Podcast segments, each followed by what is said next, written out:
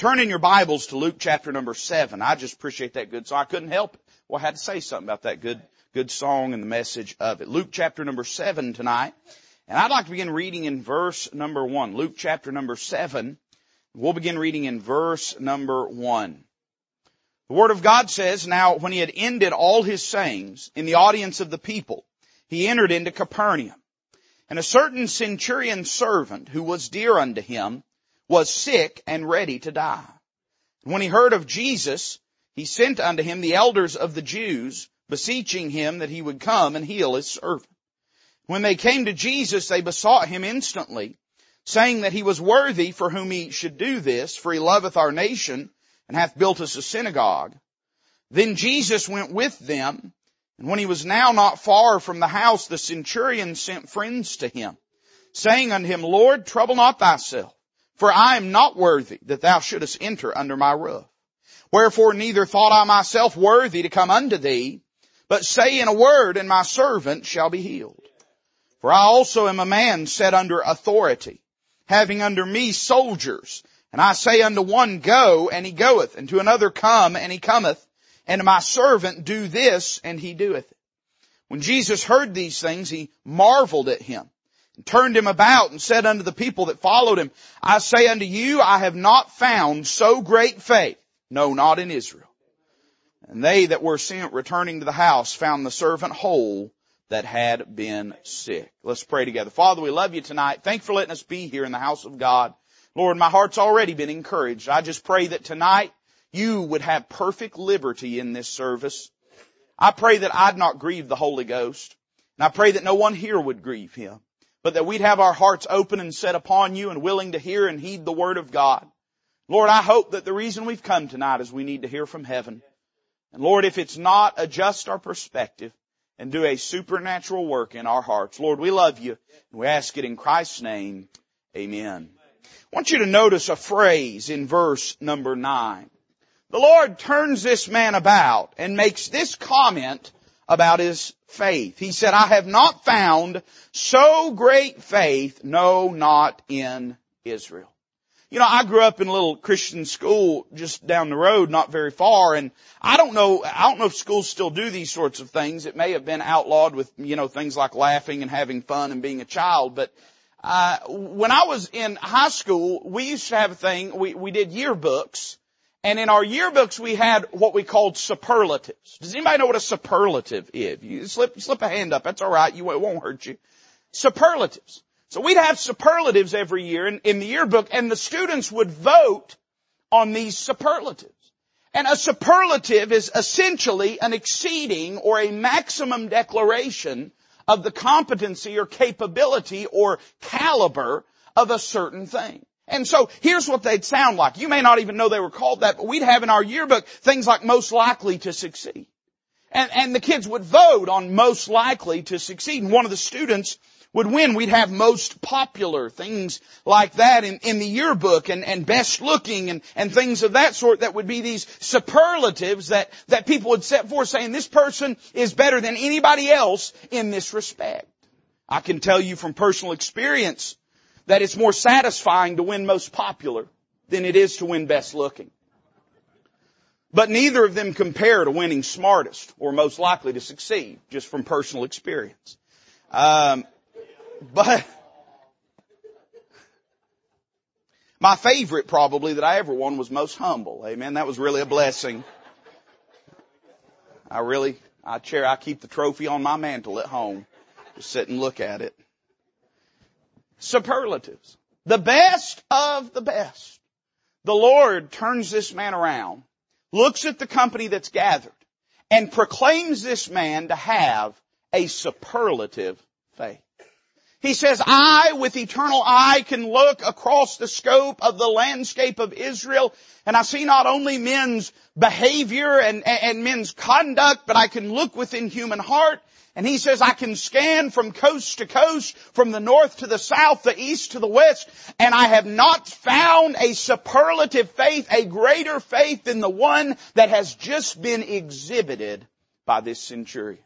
What a remarkable statement that is. I don't know about you, but I, I feel like I fail in the matter of faith sometimes. I feel like oftentimes I struggle to trust the Lord, or I figure that sometimes I'm trusting Him, but the character of my faith has been meddled and, and, and modeled with certain things that, that somehow weaken it. And when I read about this man's faith, it encourages me and challenges and charges me to have a faith similar to this man.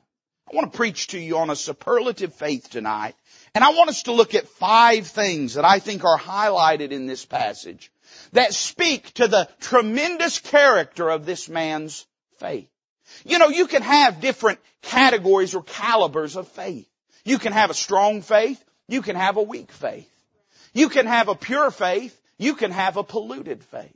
You can have a lofty faith. You can have a low faith in the way that you interact with the Lord. But I think when we meet this man and look at his faith, we learn the kind of faith that God values. I want you to notice five things in this passage, and then we'll dismiss for the evening. Look with me in uh, the, the, our text, and I want you to notice how the Lord describes this man's faith. The Bible says this in verse number six. Then Jesus went with them, and when he was now not far from the house, the centurion sent friends to him, saying unto him, Lord, trouble not thyself, for I am not worthy that thou shouldest enter under my roof. Wherefore neither thought I myself worthy to come unto thee, but say in a word, and my servant shall be healed. For I also am a man set under authority, having under me soldiers, and I say unto one go, and he goeth, and unto another come, and he cometh, and to my servant do this, and he doeth. It was this description or expression of the man's faith that prompted the Lord's response. Let me say number one tonight, when we look at how this man describes his own faith, and we look at how it is displayed, I believe his faith was superlative in its concept. You say, preacher, what do you mean by that? How he viewed faith in the first place. Can I tell you, there's some funny ideas about what faith is in the world around us. We made note of this just the other day in the preaching, but the prosperity gospel preachers would declare faith to be the proclaiming to God the terms of His working and His dealing. But you know, that's not the kind of faith that's found in the Word of God. Some would claim faith is merely a cultural construct, that it is merely a, a part of our identity and personality and preferences, and yet we find in the Word of God that biblical faith is not constrained to one race or to one culture or to one class or category of individual. So what is his concept of faith? I would make two statements about it and then move on. Number one, I would say this, his belief in faith was that faith was sufficient. This man approaches unto the Lord or sends word to the Lord, and we'll say a word about that here in a moment, and sends with it nothing else. Now I don't know about you, but probably if I felt like something else was needed to procure the answer that I was desiring from the Lord, and particularly him being a man of wealth and of means, he built a synagogue there in the nation. He is a wealthy man. He is a prestigious man. He is a powerful man with many people at his disposal. If he thought that something other than faith was needed, then undoubtedly he would have sent something other than faith with it. But he sends word and lets the Lord know, Lord, I'm looking to you and you alone, and nothing else can avail. Sola fide, faith alone. Can I say this, that God doesn't need any help in the matter of exercising and executing His work in this world. To our knowledge, this man is not a keeper of the law. We have no reason to believe he is. It's interesting that when the Jewish elders come and plead his case to Jesus, they do not make any comment concerning any sort of religious observance on his part. They say he loveth the nation. They say he built us a synagogue. But undoubtedly, if he was some sort of proselyte to the Jewish faith, if he was a man that came and, and had some semblance of religious life or religious worship, then no doubt they would have invoked that before the Lord and said, now Lord, you need to do this for this fella. They would have said it just like East Tennessee folks do, that he's a good old boy, that he's a good person, and that you need to do something for him. As they describe that, no doubt, had they been able to point to any religiosity, they would have done so. But they could not point to anything. This man is a centurion. This man is undoubtedly a Roman. This man is a Gentile. He's an alien from the commonwealth of Israel. He is a stranger from the covenants of God. And yet this is the man that Christ turns around and says his faith is of higher caliber than any person in this nation. He had a, he had a, a, a higher caliber faith than the high priest. He had a higher caliber faith than the lower priests or lesser priests. He had a higher caliber faith than the rabbi that taught in the synagogue that he built. Now you say, well preacher, what are you driving at? Are you suggesting that a man doesn't need to be religious, that we have no use for church and the things of God? No, far from it. I'm saying this, that getting God's intention is not a matter of trying to out spiritual the next person. Faith alone is sufficient. Faith alone is sufficient. Faith alone is sufficient. It's never been by works, and by the way, that's the works of commandment and the works of conscience. See, it doesn't matter whether you're a Jew or a Gentile. The Jews have the law of commandment, but uh, the Bible makes clear in the book of Romans that the Gentiles had a law as well, and it was the law of conscience. And there are a great many people in East Tennessee trying to get to heaven by works because they say, well, I feel like I'm a pretty good person. What do they mean? They mean I've done what my conscience has told me to do. I am a, a, subject to the law of my conscience the same way that Jews both then and now would look and say, well, I, I'm a keeper of the law and that's sufficient. I'm a keeper of the law and that is what is wholly necessary. Hey, Paul dealt with this in the book of Galatians. He made abundantly clear, listen, by the works of, of the law shall no flesh be justified. By the works of the law shall no flesh be justified. Uh, that didn't begin, you say, well preacher, that began post-Calvary. No, it didn't begin post-Calvary because uh, Paul, when he spoke about the uh, believer being justified by faith, he invoked two different examples. He invoked Abraham who was before the law and David who was within the law. And both of them, he said, had righteousness imputed unto them because they believed the Lord. Not because of the works of righteousness that they had done according to the law. And by the way, I would say this, if a man had to keep the law to be saved, Abraham was in a mess. Because there was no law whenever righteousness was imputed unto him. And let me say this, if a man had to keep the law to be saved, David was in a worse mess. Because he wasn't just lawless, he was a lawbreaker on multiple accounts. You understand, I, one of the things that scandalized the Pharisees during the ministry of uh, the Lord Jesus was that he invoked David and his companions eating the showbread uh, that had been uh, uh offered to them by Abiathar in the Old Testament.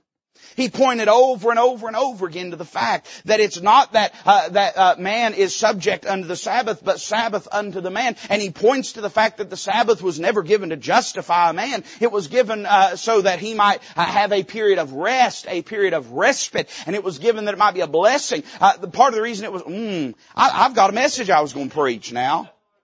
Part of the reason it became such a burden in the New Testament is because man had corrupted and warped the Sabbath so far from what Moses had carried down off Sinai in the first place. Amen. You understand that Judaism and how it looks during the ministry of the Lord Jesus is nothing like what Moses carried off Sinai. Nothing like. Uh, if it was, they wouldn't have nailed him to a cross. Uh, they had so far corrupted and polluted uh, Judaism for what it had originally been and intended and designed to be. You say, preacher, what are you getting at? I'm saying this, when this man comes to Jesus, he doesn't come with his faith and a big basket of credentials. He comes to Jesus with only his faith. Evidently he felt like faith was all that was necessary. He didn't bring the fruit of the labor of his hands. He didn't bring the offering of Cain unto Jesus and try to secure some advantage and some preference and some blessing, but he comes in his faith and his faith alone. And you say, wait a minute, preacher. The Bible describes how they mentioned that he was worthy because he had built him a synagogue. No, the Jewish elders said that. He didn't say that. He said, I wasn't worthy to come unto you. He didn't come saying, hey, let me show you all the philanthropic things I've done for the nation. He instead came and said, I'm not worthy of even being in your presence. Evidently, faith was sufficient in his mind. I think it was superlative in his concept. To him, faith was sufficient, but number two, faith was transcendent. Now, you say, preacher, what do you mean by that transcendent? Well, something that transcends is something that reaches a dimension or a level that other things cannot reach. It rises above or it reaches beyond. It's interesting, I made note of this a moment ago, but there are uh, two records of this miracle in the Gospels. One is here in Luke chapter number 7, the other is in Matthew chapter number 8.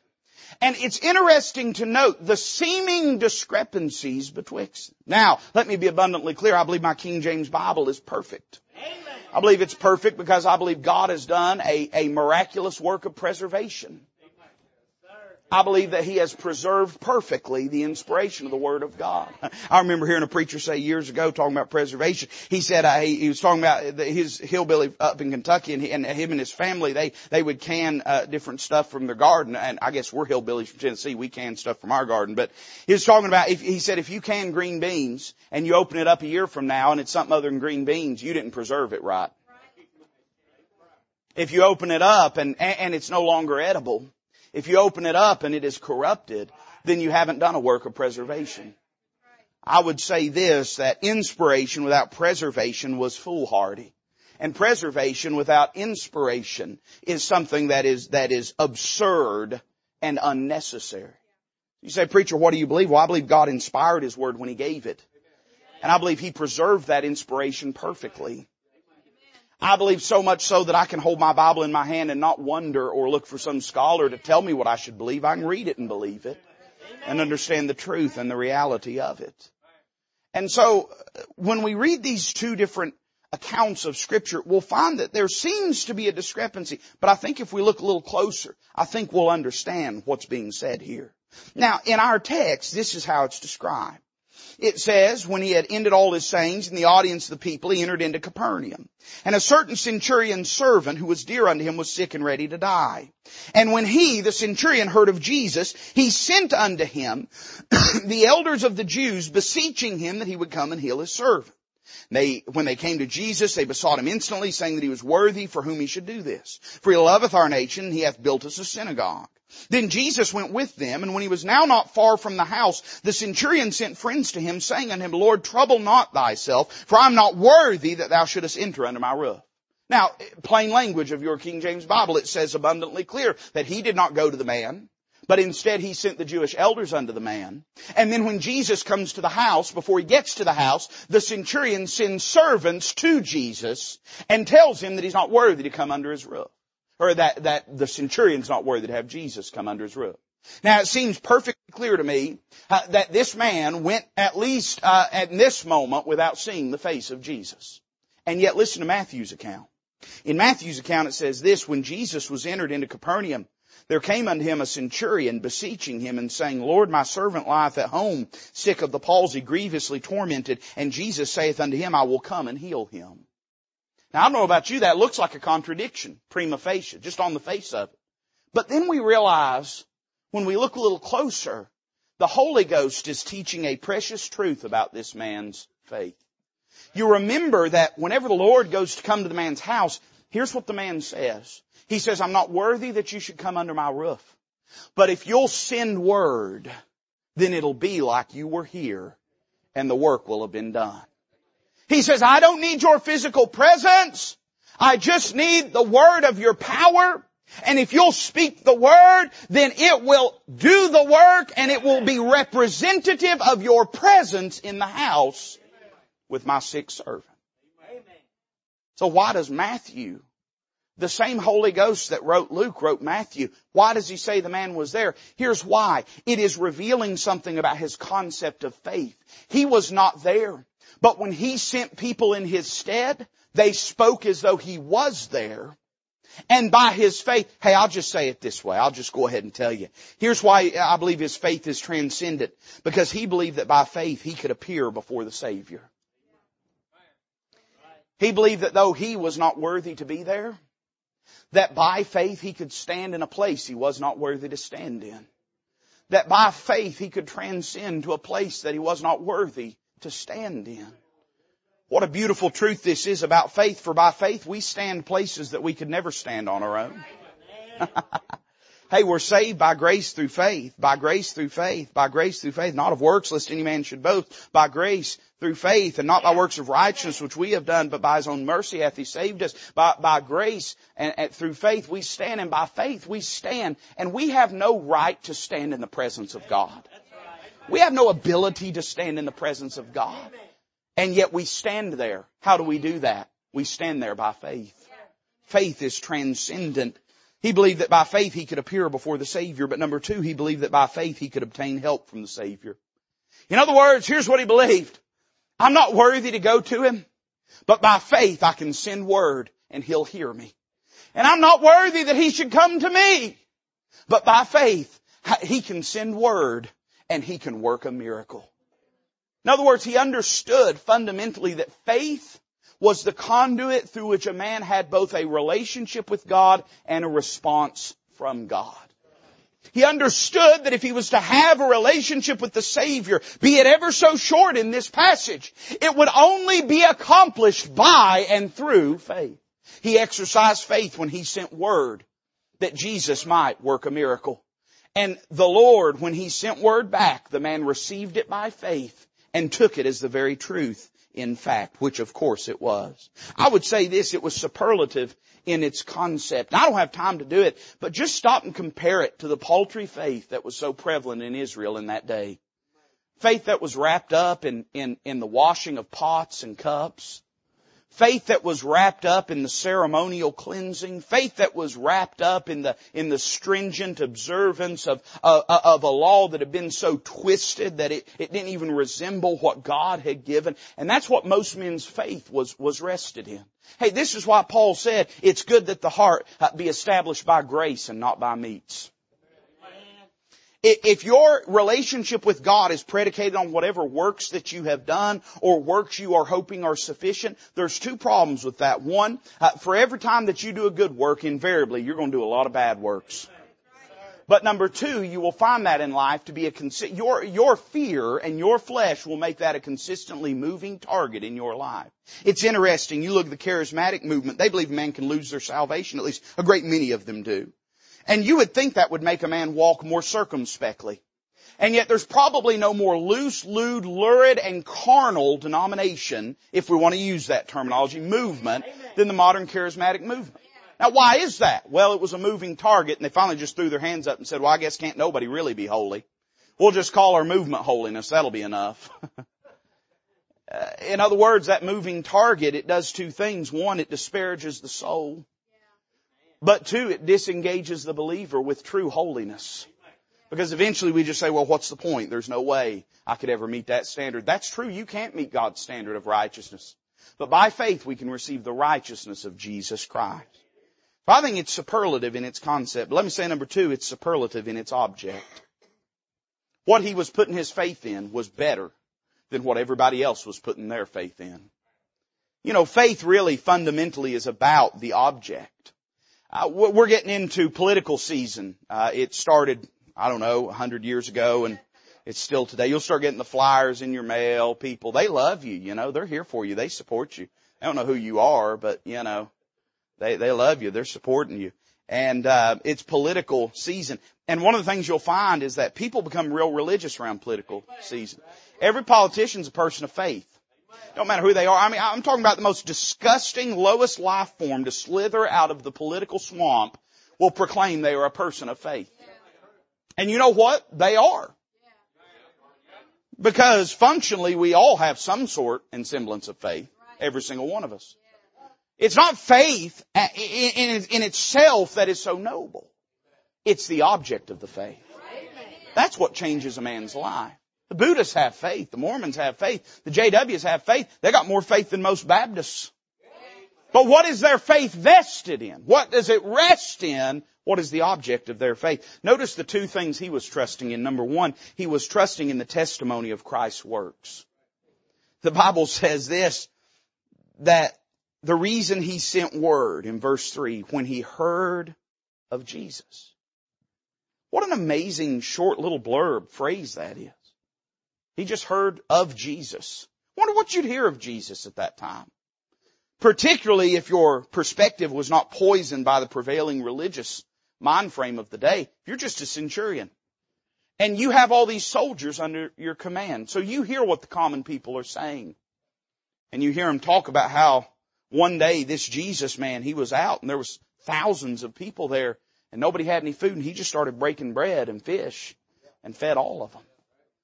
And you hear another soldier and he talks about a day that he was patrolling and, and went through and, and, and passed by the pool of Siloam and there was an old beggar there that had been, that had been crippled for his entire life and he saw Jesus just speak to him and the man rose up and walked. Describe how the man was found who was blind from his birth and a new thing was done. In your Bible, no one had ever been healed blind from birth. But Jesus pierced through the darkness into the heart of a man that didn't know anything but darkness. and spoke life and light into his vision. What an amazing thing. Hear about a, uh, young, uh, about a woman who's, who's uh, burying a child. Parents ought to never have to bury their children. And they're carrying the funeral bier and, and the Lord Jesus, He just, a, a, a bier is like a procession that I, I gotta make clear to our people, amen. It, ain't, it wasn't no Irish wake. Amen. B-I-E-R, the funeral bier. And, and they're carrying it through and the Lord Jesus, He's just walking by and He just says, uh, excuse me, can you hold on a second? And all of a sudden the boy just stands up. See, he had heard all these things of Jesus. And here is the simple thing that he said to himself. If he could do it for them, I bet he'd do it for my servant. It was rooted not in his own ability to procure or to change anything. And, you know, it's interesting. It's fascinating. This is a man, he describes his faith and he says, I tell people to go and they go. I people uh, tell people to come here and they come here. The man that's sick is his servant. And here's what he's realized. He's realized that something, he's faced a problem that is beyond the scope of the authority of his own life and his own word. He can't say get better and the man get better, but Jesus can. And he knows he can because he's seen him work that miracle in other people's lives. I will tell you this, that your life will be far better if you will base it off of the president, uh, precedent of God's goodness and God's power.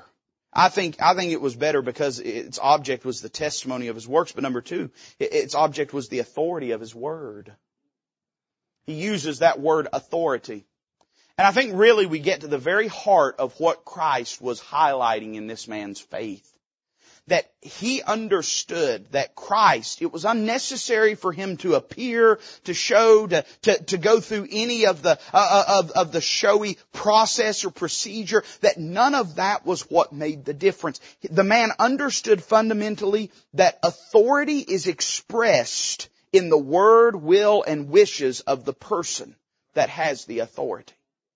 The reason he says this is because he doesn't believe this man Jesus is just some traveling evangelist. He doesn't believe he's just some vagabond Jewish sorcerer moving through the countryside. He believes this man has an authority superlative to all other authorities. You see, here's what makes your faith superlative, is when you place it in a superlative God. It's not that your faith has to be and I do believe faith can be strengthened. I do believe faith can be cultivated. But understand that the, the, the potential of your faith is, is not so much vested in, in your willingness or ability to trust God without anxiety and without fear, so much as it is the character and personhood and power of the God in whom you are placing it. Amen. This man's faith was not great because he was religious. This man's faith was not great because he was righteous. We don't necessarily know that he was. This man's faith was not great because he was resolved. This man's faith was great because he put it in the greatest person that has ever existed. And believed his authority to be sufficient. You see, faith finds its life, its vigor, and its, its steadfastness in the authority of God's Word. This is something that many modern day Christian movements lose and miss and never even miss it once they've missed it. Faith is the outpouring of the authority of God's Word and His station as Creator. He has the authority. You understand the worlds were framed by the Word of God.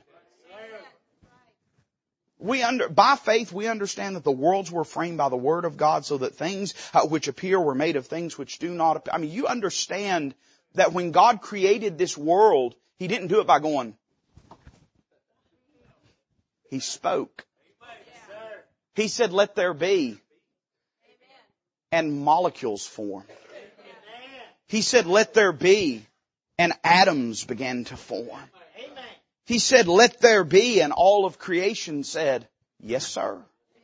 Because you're our creator. That's the authority of God's Word. The Word of God, and I want to be very clear in what I'm about to say because the, the prosperity preachers take this and twist this. It is not you speaking things that makes them reality.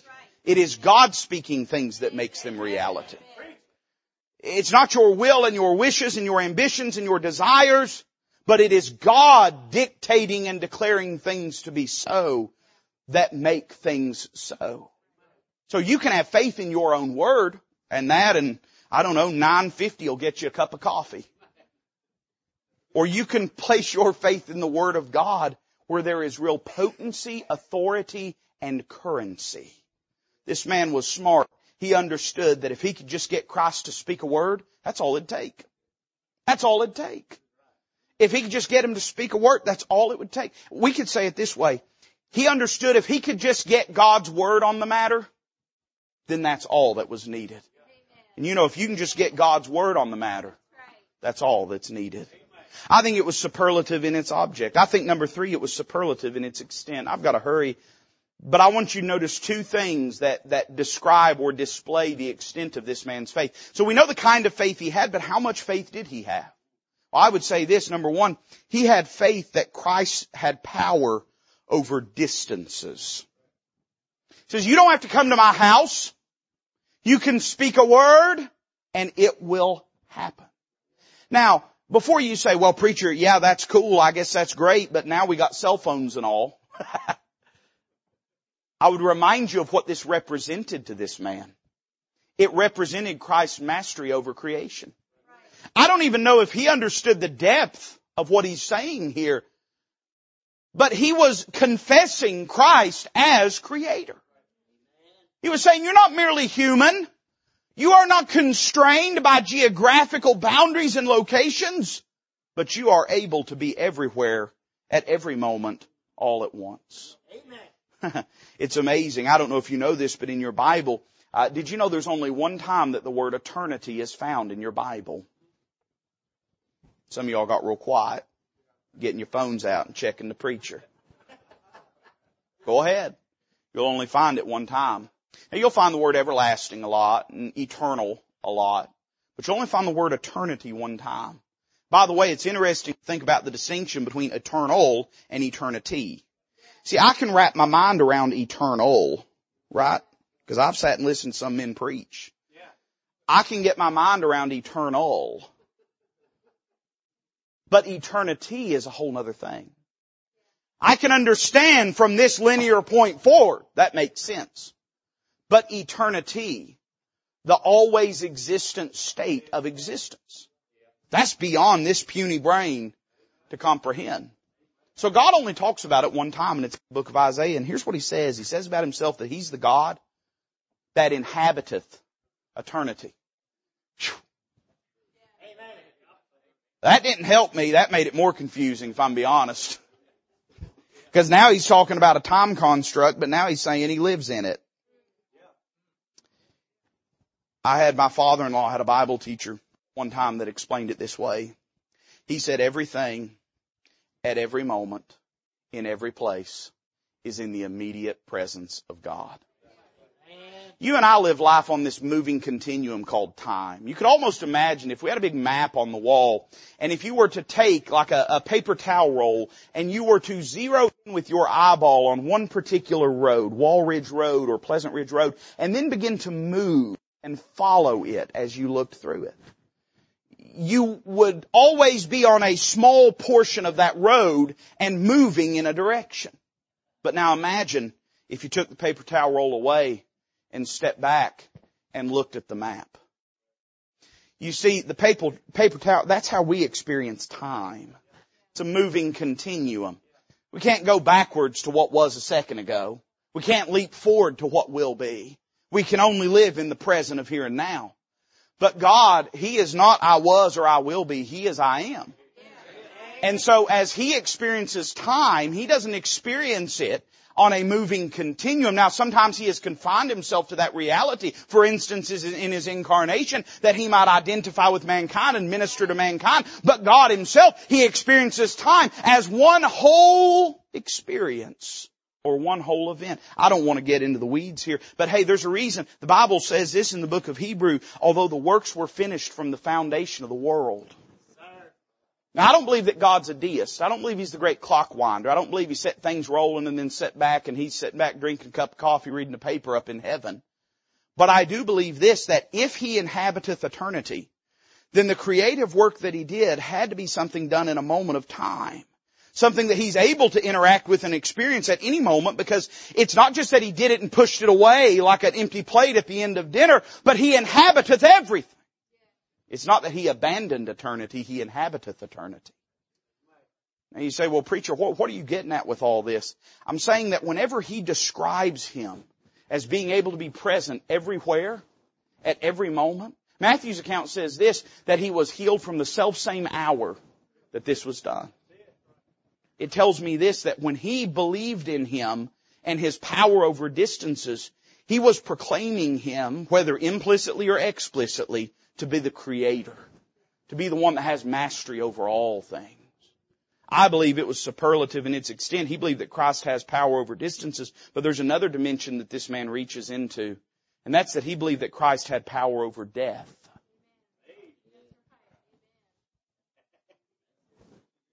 I don't know how sick this old boy was. I know there's another instance of a young lady who is dying in scripture and uh, there's, it's in the three synoptic gospels, Matthew, Mark, and Luke, and they all three say different things about the shape, the condition that she was in. One says that she was dead already. One says she was dying, uh, and one says that she was at the point of death. And you say, preacher, which is true? Well, they probably all three were true at any given point. In this instance, in this occasion, all we're simply told is this man was sick and he was grievously tormented and he was dying. But when the centurion sends word, don't you imagine that if this man's grievously tormented and he's dying, there's a real likelihood that before the Lord ever received that word that this man would die. And yet that did not dissuade this man. I don't know and I can't speak for him and I wouldn't dare to, but I would just simply say it seems as though his belief is if he dies between now and when the Lord hears, why the Lord will just raise him from the dead. You understand that death is no challenge for a God that's already defeated death. He entered, like William Munsey once said, that he entered into death's domain and he conquered the cruel beast and he took his scepter and he, or he took his crown and he broke his scepter and he strapped the beast to his chariot wheels and rode to glory a victor over death, hell, and the grave. He is the victor over, and this man, he believed that Christ had enough power that he could undo what other people couldn't undo. That he could give life where there was only death. Said, preacher, I don't need to believe that. Sure you do. If you got lost kids, you do. If you got lost grandkids, you do. If you got lost loved ones, friends, family members, you do. You need a Savior that can speak through the veil of death as He did with Lazarus. He spoke through that stone door, but He didn't just speak through that door, not just the door of the tomb, but the door of the grave. And His Word spoke into the ears of a dead man, uh, ears that could not hear and produce life. What an amazing God we have. I think it's superlative in its extent. I think number four, eight, I don't know where we're at. The next one I think it's superlative in its request. I, there's two things I like about this man's request, and I'll just mention these and move on. Number one, it was not presumptuous. You know, because of the way the Spirit of God records and details this, you might miss this. But listen to how Matthew records this. When Jesus was entered into Capernaum, there came unto him a centurion beseeching him and saying, Lord, my servant lieth at home sick of the palsy, grievously tormented. Jesus saith unto him, I will come and heal him. Now in Luke's account, because the elders are, are sent and are speaking for the man, they say, would you come and heal this man because he loveth our nation and he built us a synagogue. But in Matthew's account, representing the very intentions and words of the centurion himself, it becomes apparent that nowhere does this man ask Jesus to come and heal him. Now that's important because when you read Luke's account, it'll seem like it don't make a lot of sense. He sends word and says, come to my house and heal my servant. And then whenever the Lord gets there, he meets him in the driveway and says, uh, sorry Lord, I never wanted you to come here in the first place. That doesn't make a lot of sense. See, the elders of the Jews were the ones that said, he built us a synagogue, you better go heal that servant of his. But when this man makes request, he doesn't ask the Lord to do anything. He just tells him what the problem is. Lord, I want you to this. He doesn't do that. Lord, you better this. He doesn't do that. Lord, I need you to. He doesn't do that. Here's what he says. He says, my servant lieth at home sick of the palsy, grievously tormented. And then he just leaves it there. And he allows the Lord to do with it what the Lord will. You know, the best kind of faith is not a presumptuous faith. There's going to be, I know I've hit on these prosperity preachers a lot tonight, and I just, it's the nature of the message and talking about faith. I don't mean to beat a dead horse, but a lot of these cats are going to have a lot to answer for one day. They're going to come face to face with a God they've been bossing around for a lot of years, or presuming to do so. And they're going to be shown very quickly that all of their peacocking was not very impressive to God. Now that doesn't mean we shouldn't be bold in having faith and requesting things from the Lord. And I don't think that the lesson of this man's faith is don't ever ask anything from God. But I do think the lesson is this. Part of the reason his faith was so effective is it didn't presume to declare to God how things should be. It merely just said, Lord, I got a problem. I need your help. And then let God dictate the terms of that miracle.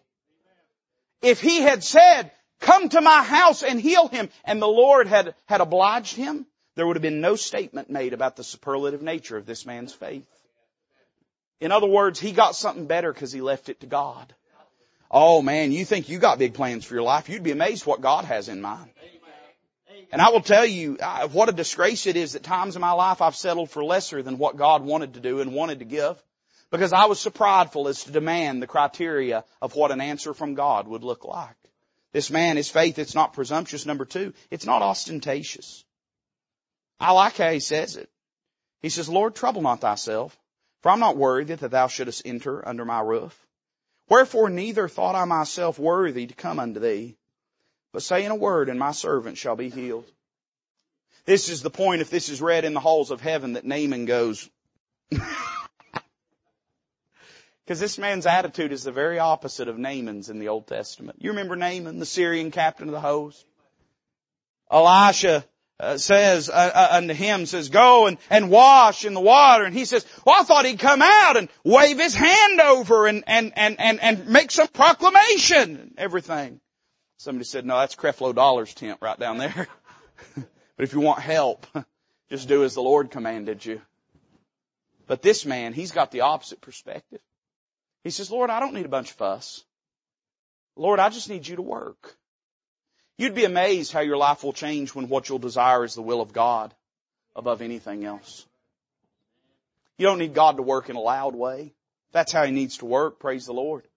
But most of God's work in a person's life is done in small, quiet ways that build a criteria or build a, a bedrock, that, that, that build a foundation of faith in a person's life. Oh, He'll do some big things for you. But you'd be amazed how many little things He's doing for you. He'll do some noticeable things for you. But you'll be amazed how many unnoticed things He's doing for you day by day. I'm, I'm not preaching on it tonight, but you know, one, uh, a, a, great theme in the Bible is the unnoticed miracles of Christ. I'll give you one simple example. We all look at the storm on the sea and Christ calming the storm. You remember that when He calmed the storm? And we preach on that and that's beautiful and we love it. Did you ever notice that one of the accounts, I believe it's Matthew's account, says that the ship was full of waves, but it did not sink. That's a greater miracle than the calming of the sea. Storms pass all the time. But you tell me how you can take a boat full of water and keep it from sinking. And yet we miss it when we read. And how many times do we miss what God's doing in our life? We're focusing on the big thing we want God to do. And we miss the things God is doing day by day. It's superlative in its request. And finally, and I'm done. It's superlative in its effect. His faith got the job done. Got the job done. Say what you will about it. Christ was impressed with it. And it changed things. It changed things. What was its effect? Well, notice number one, its effect on the centurion himself. It did two things. Number one, it made him humble. The Jewish elder said, he's worthy. He says, I'm not worthy. I'm not worthy. When you believed what he believed about Christ, it would be only natural to suggest nobody's worthy. When you believe what the Bible teaches about God, I don't know how you could ever suggest anything you or I could do ever could be worthy of a God like that. And you know what biblical faith does? Biblical faith. I'm talking about biblical faith. You know what it does? It is the ultimate abasing element in a person's life. It is the confession that all things are beyond your means. Even the things that you could maybe hope to manipulate are beyond your wisdom. Even if I could do it, I don't want to because I'd make a mess of it. Even if I could do it, I don't want to because God would do better with it than I would. Faith is the proclamation that all matters of life are beyond your means and ability. It's a humbling thing. It made him humble. Number two, it made him hopeful. He sent word because he believed Christ could and would heal his servant. I don't know what the mood was like in the home, but I would imagine this man in the firm resolve of his faith was not distressed and was not despairing because he knew that God was able to do what he couldn't do. I see the effect it had on the centurion. I see the effect it had on the Savior. It did two things. Number one, it moved him. It moved him. Caused him to act, caused him to work, caused him to do something in the situation. Now I'll go ahead and admit to you, there's, we're getting into depths beyond me and, and that don't take much, but, but we're getting into depths far beyond me. I don't understand how a God that inhabiteth eternity could ever be moved by anything. But I do understand this, that as we read in our Bible, it appears as though prayer is the means of turning the wheels of God's providence in men's lives. So much so that men's decisions have real meaningful effect. God's not bluffing when He gives you and I free will and choice. Uh, he, he, I'm not a Calvinist. I'm not a Calvinist. Uh, I'm not a lot of things. I'm not a Calvinist, and I don't. I don't believe that uh, that that our uh, free will choice is an illusion. I believe it's a real choice. I believe it's a real choice. But I also recognize there's a God that that reigns over all. Preacher explained that. Ain't my job to. But here's what I do understand. I do understand that there are times when men would reach out in faith to the Lord. You know, there's in the New Testament, there's the Lord's passing by a blind one, blind man one day, and the Bible says he would have gone further, but the man cried out to him and he stopped. The will of the Savior was to go further, but the cry of the blind man ceased God in his steps and caused him to turn. I can't explain everything about that. But I can understand this, that if I'm ever going to move God, it's going to take faith. I understand if I'm ever going to, if I'm ever going to see God work in my life, it's going to take faith. Faith, it moved him. But not only did it move the Savior, it marveled the Savior. He looked at this man's faith. He said, I've not found so great faith. It's not because he didn't know where to look. He knows the contents of every man's heart. And when he said, I've not found so great faith, he was saying there is no greater faith. I will tell you this. The Lord is a lot more impressed by your faith than He is your efforts. The Lord is a lot more impressed by your faith than He is by your talents. The Lord's a lot more impressed by your faith than He is your good looks. Your wit or your knowledge. Paul said we all have knowledge. Knowledge puffeth up. Charity edifieth. God's a lot more impressed by your faith if it is biblical faith, it is, if it is faith of this kind and character, that's the thing that impresses God. That's the thing that pleases God. Hebrews says, but without faith it is impossible to please Him. For he that cometh to God must believe that He is and that He is the rewarder of them that diligently seek Him. Now I'm not a, I'm not an English major, but it seems to suggest to me that without faith it's impossible to please Him. It must mean that faith does indeed please Him. You can't do all things well pleasing in His sight without trusting Him and without having faith in Him. And so I don't know if you're like me. You're probably better than me and more spiritual than me. But me personally, I want to have faith like this man had. And I already, even in the, in the reading of the text tonight, identified things in my life where I have to say, Lord, my faith's not what it should be in this. And God, I need your help that my faith might grow, be cultivated, be pure, be more superlative to what it has heretofore been. Let's bow together tonight. A musician's going to come play and wonder if that might be the prayer of your heart this evening. There might be some area of your life in which you're struggling to trust the Lord or to seek Him or to see in Him the answer. If that's true, you say, preacher, what can I do about that? Well, you can exercise what faith you have. That's what the man did when he said, Lord, I believe, help thou mine unbelief. Lord, there's things I'm struggling with, but with what strength I have, I'll come to you. Uh, Lord, there's things I'm having trouble trusting, but with what faith I have, I'll come to you.